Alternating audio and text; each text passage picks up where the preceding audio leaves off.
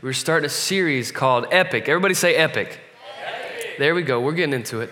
Um, and here's what we're going to be doing we're going to be looking at several epic stories throughout Scripture. We're going to spend the rest of our time together uh, through the summer, and you're going to hear from different speakers uh, from other campuses and different places, just talking about some of these stories that we've heard about. And a lot of time, people, not just in the, the faith community, like people who grew up in church, a lot of times movies have been made out of these stories. A lot of times, people outside the church are very aware of what's of, of these stories because that's the impact that these stories have have had, and they continue to have an impact on our culture. They continue to have an impact on uh, who we are and how we think as well. And so let me just offer a challenge because uh, some of these stories, um, maybe you don't know them that well, you've heard of them, or maybe you're like, oh, that's the story about the movie. And it's like, no, that this came first, and then the movie came. You know, and so one, one of these things I just want to challenge you on is if you uh, say, and I'll give you a number. If you've been following the Lord for five years, okay, five years and up, if you're under that, then you're, you're okay. But five years and up, and if, if you've been doing that and you haven't read Scripture through the whole thing, then I value for you to read all the way through Scripture uh, because these stories have shaped the people of God, have shaped the community of God for centuries now, and these things will continue to shape you and impact you as well. But on that journey of reading through the whole Bible, let me just give you a heads up. Uh, there will be points where you're like, Oh my goodness. How many names do I have to read here? How, I don't understand all of these weird laws. I don't understand these things. Listen, trudge through.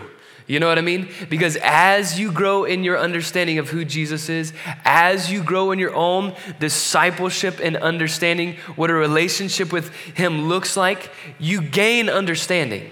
It comes eventually but sometimes it requires us to kind of walk through it first, okay? And so, what we're gonna do is we're gonna look at Moses and parting the Red Sea. I didn't mean to give it away for those who didn't know what happened there at the end of the story. Sorry about that. Uh, but if you have your Bible, go ahead and turn to Exodus, and we're gonna pick up uh, in chapter six. But here's, here's the main premise as we're talking about these epic stories. The same God who showed up then is still at work today. This is something that I think we, we are a little bit removed from because we, we hear about this God who parts seas, this God who does these amazing things, and this God who shows up and is he's greater than every other thing that our world has ever seen. And we he shows up in power, he shows up in might, and he does these things, he wins the battle for me, he does all these amazing things. But then there's the God we serve today. And sometimes we think these are two different people. But listen, the God of these epic stories in the Old Testament is the same God that we serve today. And listen, our perspective is the one that needs to change, not our God our understanding of who He is and what He does and how He shows up and how He shows up in power. These things are all still happening. Sometimes we just don't see it, or sometimes we operate as though it doesn't happen this way. And you can only imagine a God who's sitting there going like, if you would just trust me, if you would just let me lead, if you would just let me be God and you be you, and let's see what kind of epic stories can come out of your life, that's what we have an opportunity to do. So, we're going to look at these lives of all of these um, people, these epic stories that have shaped us and are iconic in culture, even. But don't miss the fact that He is the same God and He still does epic things in the lives of those he loves, in the lives of those around him. All right? And so we're going to pick up in um, Exodus uh, chapter 6. And so here's, here's again how it starts for us, all right? I'm going to turn there, but it starts with a, and I think this is in your, um, in your bulletin there, it starts with a promise. Everybody say promise. There we go. So it starts with a promise. Now, there, there's a lot to the story of Moses, right? If you've read the story, you know it's Moses. every, every season of his life is just like life altering. All right, every season of his life is something we need to sit in and imitate and learn from and grow from. All right, but we can't do that because we'll be here for way too long. So we're going to pick up. Um, I'll tell you. So here's, you know, if you don't know Moses' story, he was in a, born in the time when Pharaoh was trying to get rid of all the babies, so his mother did some courageous, risky things to make sure that his life was saved, and he was rescued out of a river by um, Pharaoh's. Uh, I'll make sure I'm saying that right. Pharaoh's uh, daughter, and so he was raised in the house of Pharaoh. All right, so his he's raised in the house of Pharaoh while all his Hebrew brothers and sisters are held in captivity. And so that's the life that he lives. He, so he spends 40 years of his life being raised into this, you know, house of just royalty and everything and, and need and come, becomes aware that he is not Egyptian, but he has Hebrew roots. And so he becomes aware of these things and one day sees uh, one of the Egyptian, um, you know, slave owners beating one of the Hebrew slaves. And Moses, uh, sorry, Moses um, has anger issues, okay? So for all of us in the house who have anger issues, Moses is your guy. All right, that's the guy you want to learn from. So he has uh, anger issues, and he kills this guy. And he, and he thinks he's okay because it's like, hey, I just rescued my Hebrew brother, and, and I got rid of this opposition, and so we're good. Well, things come to light, as they always do. And so Moses runs for his life. And so he spends the next 40 years of his life in a place called Midian, where he gets married, he becomes a shepherd, he um, experiences God in some really remarkable ways, all right? Because God is preparing him for an incredible calling. And at the age of 80, listen to that. 80 is when Moses is then called to his ministry. Some of you who are in college are going, man, what does God want to do with my life? Man, I, am trying to figure all these questions out. What if He waits until you're 80 to show you? Are you willing to kind of keep walking? Are you willing to keep stepping into and trusting Him and depending on Him to say, like, lead me to where you want me to go? Because for Moses, he had to work through some things before he was able to go back to what God was going to call him because God got tired of the Egyptians hassling and oppressing His people. That's where we pick up. God says, I'm sick of this. I'm sick of people treating my children like dirt. I'm sick of people seeing them as less than human, and I'm about to do something about it. And so in chapter six, God gives a speech and he gives a promise. How many of you have seen the movie Taken? All right, Taken. Okay, I, I can't really like say, hey, everybody, go watch Taken. You know, it's a pretty hard movie. Unless you're a high school or college age girl, you need to go see that movie immediately. All right, but here's the point. There's a scene, and everybody, when they think of Taken, I think they think of the scene. There's a scene in Taken where the dad realizes his daughter's been taken. You, you know what I'm talking about? He realizes someone took my kid, and I don't know where they are, I don't know what they're doing, but then he gets in touch with the person who took them, and he gives a speech do you remember that speech? Everybody can, in your mind, you're doing it right now, aren't you? I have a particular set of skills, right? You know, it's one of those things, I will find you and I will do, and it's just like, oh my goodness, that guy, I do not want to be on the other end of that phone call. That's what God does right here. He gives his taken speech. You've taken my kids. You're doing things to my kids that I am not okay with, and I am coming is what he says. Look at this. Chapter 6, verse 6. Here's what the Lord tells Moses to tell to his people. He says, I am the Lord. I will bring you out from under the burdens of the Egyptians. I will deliver you from slavery to them. I will redeem you with an outstretched arm and with acts of judgment. Basically, saying, nobody messes with my kids and gets away with it. I'm coming. And when I come, I'm changing everything. Here's the reason, though. This is why he gives a promise. Here's the hope that comes with the promise. He says, I will take you to be my people. He says, I, I'm creating a way for you to come and be my people again. I'm creating a way for us to have a relationship uh, again, one which I designed from the beginning, where you would be my people and I would be your God. And you shall know that I am the Lord your God who has brought you out from under the burdens of the Egyptians. So he gives his speech. Moses has his call, his promise from God that he is supposed to give to the people. And listen, they work through a lot of different things because keep in mind, the, the people of God have been in slavery for over 400 years. That's longer than we've been a country. You know, think of all the things that have been instilled in their thinking, instilled in their believing about who they are or who their God is or what He does or what He doesn't do. Think of all these things that are, um, you know, produced or cultivated when you live as a slave under oppression. All of these things. And so God has to work them through those things. So I'm going to give us three words to help us kind of work through this story. Y'all ready? Three words. And here's what's cool about this. All of these words start with the letter P. So, this is going to be really exciting. All right, first word power. Everybody say power. power. Come on. You can't say power like power. All right, everybody say power. power. There we go. Thank you, Brooke. Here it, here it is.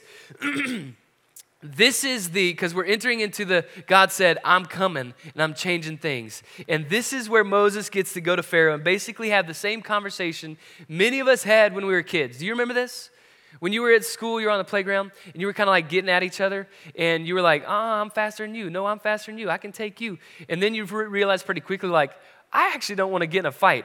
And so then you kind of moved it up a notch, and you said, My dad can take your dad. Do you remember that? How many of you guys did that? You're like, I'm not, I don't actually want to be in a fight. I bet, you know what? My dad can take your dad. This is the my dad can take your dad moment for Moses. He walks into the hall with Pharaoh and basically says, my daddy can beat your daddy. You know this? Because then he launches into 10 plagues where he says, You think you have power over his people, and you don't. You think you have power over these things. My God has power. You think you can hold this. My God can beat you. You think you, and, and so let's just look at those real fast. So the first plague, he says, um, they turned water into blood, basically saying, like, hey, all of these things that bring life to you, I have power over those things. Here's what's interesting Pharaoh's, you know, magicians, they were able to do some kind of magical work and, and change it as well. And it's like, okay, okay. Next thing is they send a bunch of frogs. How many of you like frogs? Just show hands. How many of you like frogs that like cover everything? They're in your pantry, they're in your dresser, they're all over your seats, they're in your car. That how many of you like frogs that much? Okay, nobody likes frogs that much. All right? And so uh, this is the second thing that he, the plague that is sent. And so these got frogs everywhere, but they can still they can do that too. They're able to do those kind of things, but then this is the one that stumps them. Are you ready for this? Because being from the south, this means a lot for us. Then God sends gnats. You wanted to know where they came from. Right here. Because as soon as as soon as he was done with the plague, they had to go somewhere. And so they're like, oh, y'all go to Georgia. All right, thanks for that.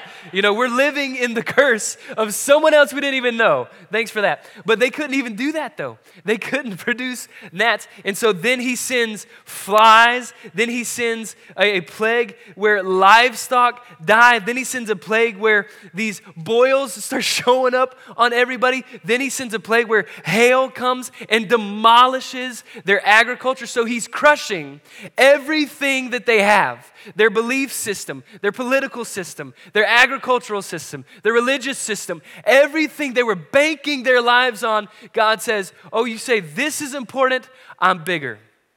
You say you've got power here, I've got more. You say you can hold these things. You say you're going to worship these things. I'm going to crush them. And that's what he does. This is the my daddy can take your daddy moment. And he goes on. He sends hail, then he sends locusts. So not only are the fields demolished, the locusts consume it.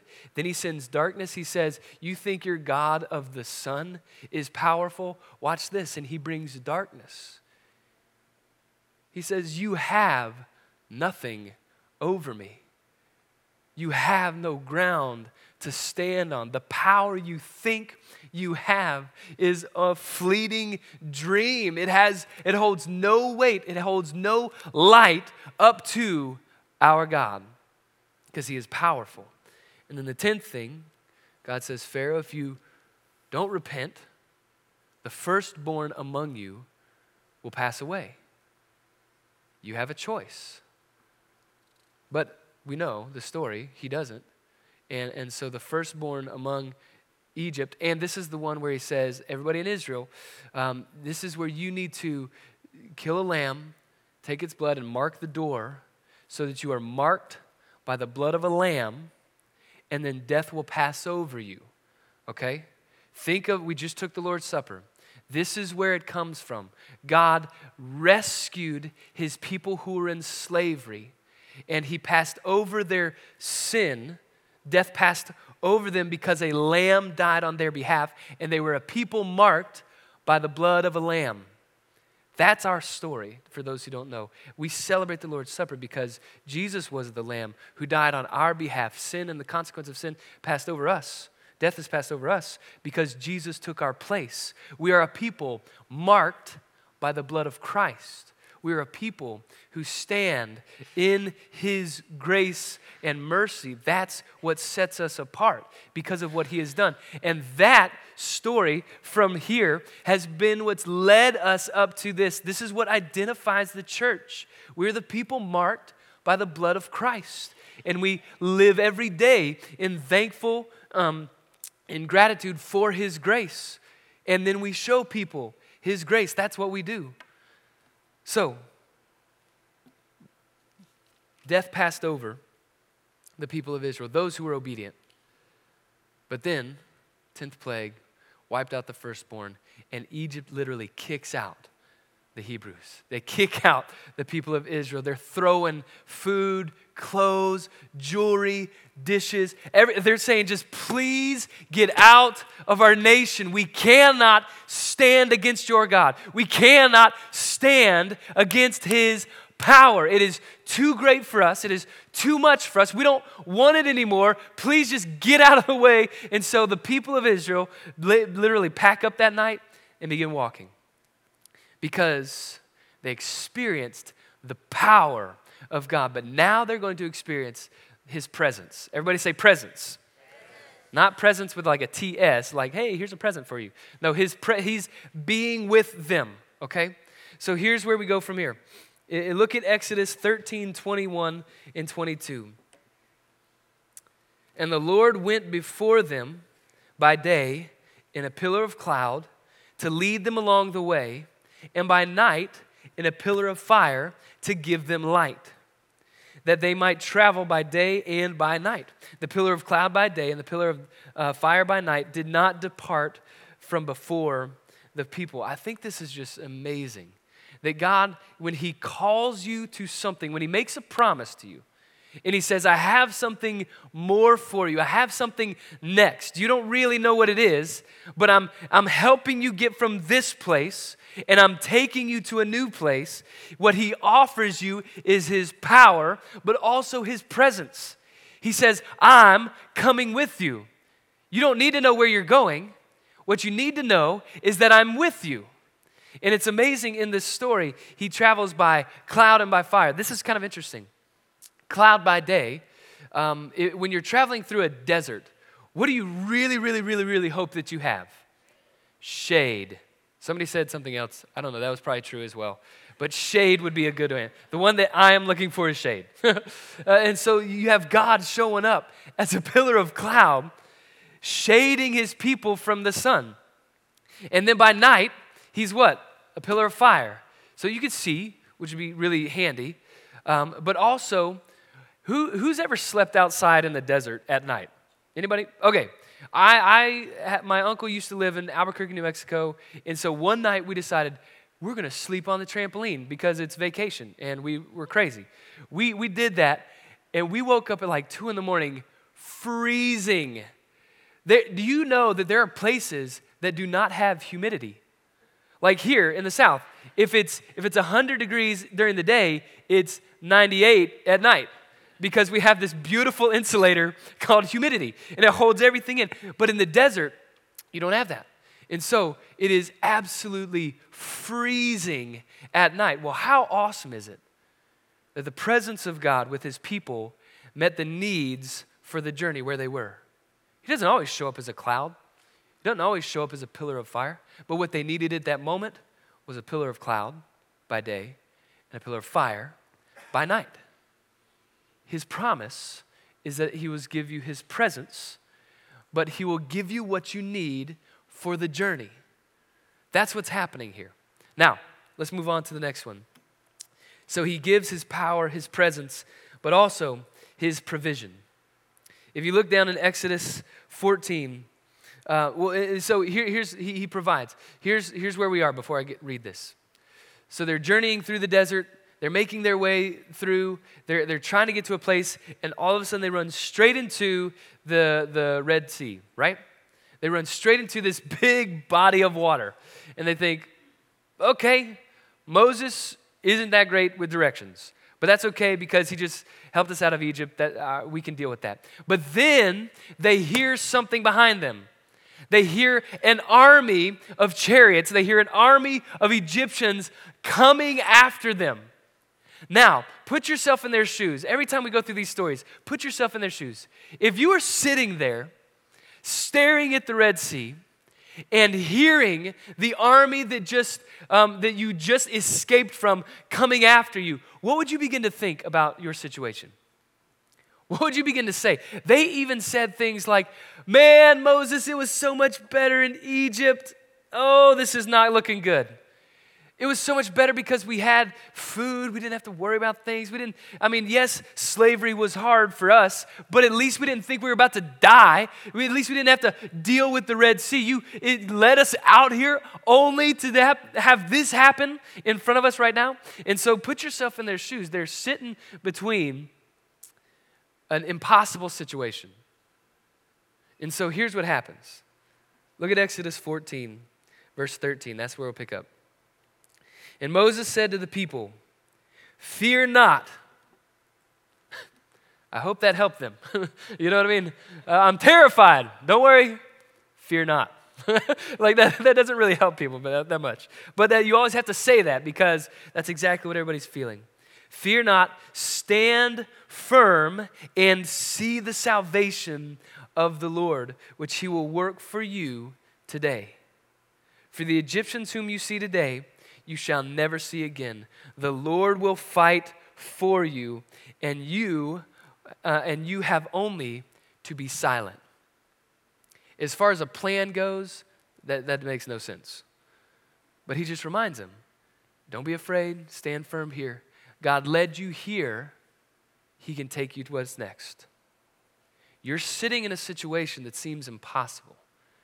You're sitting in a situation, and put your, I mean, this is for you where you're at right now. You're sitting in a situation that seems like there is no way out of this. You might be in a position right now where you think like where I've come from is horrible, but where it has led me seems like a dead end. It seems like there's no way through this. And it seems like God has left us, or it seems like even worse, God's led us here to get rid of us. That's what they're thinking, that's what they're feeling. And so Moses says, Today, what feels impossible is an opportunity for you to see God bring salvation. It's an opportunity for you to experience and see God do something amazing. Then it goes down to 15. And the Lord said to Moses, Why do you cry to me? Because Moses is to his people, he's going like, hey guys, don't be afraid. God's gonna do awesome things. He turns around, he's like, God, I need you to do something. God, I need you, please just show up, do something, bring us some boats. Uh, I need you to bring us some camels, and we're gonna run around the, you know, just he's to, to the people, he's like, hey, don't be afraid. God's gonna do this. And then in his prayer closet, he's like, oh my goodness, we need something. And the Lord says, Why do you cry to me? Tell the people of Israel, go forward into the, into the Red Sea? Is that the forward you're talking about? Yes. Lift up your staff Stretch out your hand over the sea and divide it, that the people of Israel may go through the sea on dry ground. Now, if you've heard this story, you're not amazed by this. But think of how crazy this is. They're, they're sitting in a place that has no opportunity, no way, and God provides a way. You see, the people looked at the Red Sea as a dead end, but God looked at it as the way to salvation. He looked at the very thing they were afraid of as the means through which He is going to bring salvation. Listen, here's, here's a note for you. There's a difference between knowing about God, that He has power, that He is present, that He provides. There's a difference between knowing about God and living as one dependent on God. I mean, again, think of Moses. When, when he was praying after they had just kind of been rescued out of the hands of the Egyptians. I'm sure his prayer life was awesome as they were journeying. But when you're standing in between the army and the Red Sea, all of a sudden our prayers get intensified, right? When you find yourself in that place where there is no way out unless God shows up, then all of a sudden something in our prayer life changes. It shifts from, I know that God is powerful, I know that He is present, I know He can provide, to, God, I am depending on you to show up, or something is going to happen. I'm depending on you to make this way happen in my life, otherwise, it's going to fail. And so, with that, let's talk real fast about the difference between trust and fear. All right, everybody say trust. Everybody say fear. Sometimes these things are, are, are what drive us, okay? So, trust drives us, or fear drives us. Here's what trust says Trust says, I'm depending on your power, your presence, and provision to get me through. I'm depending on it. I'm banking on it. The, the, the disposition of my life is in humble surrender, depending on you to show up in my life. That's what trust is. Here's what fear says I'm depending on my power and my presence and my provision to get me through just in case God doesn't. And I can be honest, there are seasons in my life where I've lived trusting God, depending on Him to show up. And there are other seasons of my life where I've lived out of fear, uncertain as to is God actually going to do this for me? Like, I know He says He loves me. I know He says He cares for me. I know He says He's present with me. I know He says He's going to be there through every season of life. I know He says all those things. But sometimes I live more out of a place of fear, which then forces me to depend on my power, my presence, my provision. Listen, if the people of Israel had their way, they'd still be slaves in Egypt because they were living according to their own fear and not trust. And can you imagine how lame this story would be if Moses had chosen to depend on his own power versus depending on and trusting God to bring a, a way of salvation? Think of how this story would have ended, right? And the army's coming, and the Red Sea's in front of them. And Moses says, Everybody go grab some sticks. We're going to make some boats, and we're going to get out of here. Like, I mean, everybody grab a rock, and when the army comes, Throw it at them. You know, I mean, how, and, and then the Lord won that. I mean, that's not how the story goes. This was one of those situations where it's like, no, God has to show up and he has to do something. Moses had to get to a point in his life where he fully depended on God to show up. And here's what this is like the difference between trust and fear. See, trust is if our life is like the, a, a story, right? Everybody's, uh, this is our story. We're talking about epic stories so think about your, your own life. Trust means, God, here's my story, you write it. Okay? That's one way to look at it. Fear is, here's my story. I'm going to write out what I think could be really cool. I'm going to write out some things that I think would be really powerful. Um, and if you could just kind of like bless it or if you could just like put your thumbprint on it and let me know it's okay, that, because I want to make sure that you don't leave out some parts to my story because I think it'd be really cool if this thing happened or so that's the difference. Trust says, "Here's my story. I want you to write it." Fear says, "You know what? I don't feel comfortable with that." Because because this happened in my life and you weren't there for me. And so now I'm a little hesitant to just give my story over to you and let you write it for me. I'm a little hesitant to trust you because I feel like I did that once and you let me down. And so um, we tend to take our own story and hold on to it. And we want to write it. We want to articulate what happens because there's a, a, level of control with that. Here's the problem, though. If, if that's the life we live, if we're the kind of people who short arm uh, giving our story over to God and letting Him write it, here's what happens the tragedy with living according to fear is that we never experience the full extent of God's power or His presence or His provisions that come when you trust Him. God says, I have a story in mind for you. I have one that is going to be incredible. I want you to experience life but you need to let me write your story. You need to let me kind of lead you through certain things. You need to let me, you need to trust me to provide. You need to trust me to have power over the pain you're going to experience. You need to trust me that my presence is actually going to be enough for you, but we tend to hold on to it and live a certain way, and we write our own story. So then imagine this our life comes to an end, and you take your story to Jesus and you say, Here's what I did. Because your life is a gift, right? From God, He gives it to you. And so you step into eternity with Him and you go, Here's the story.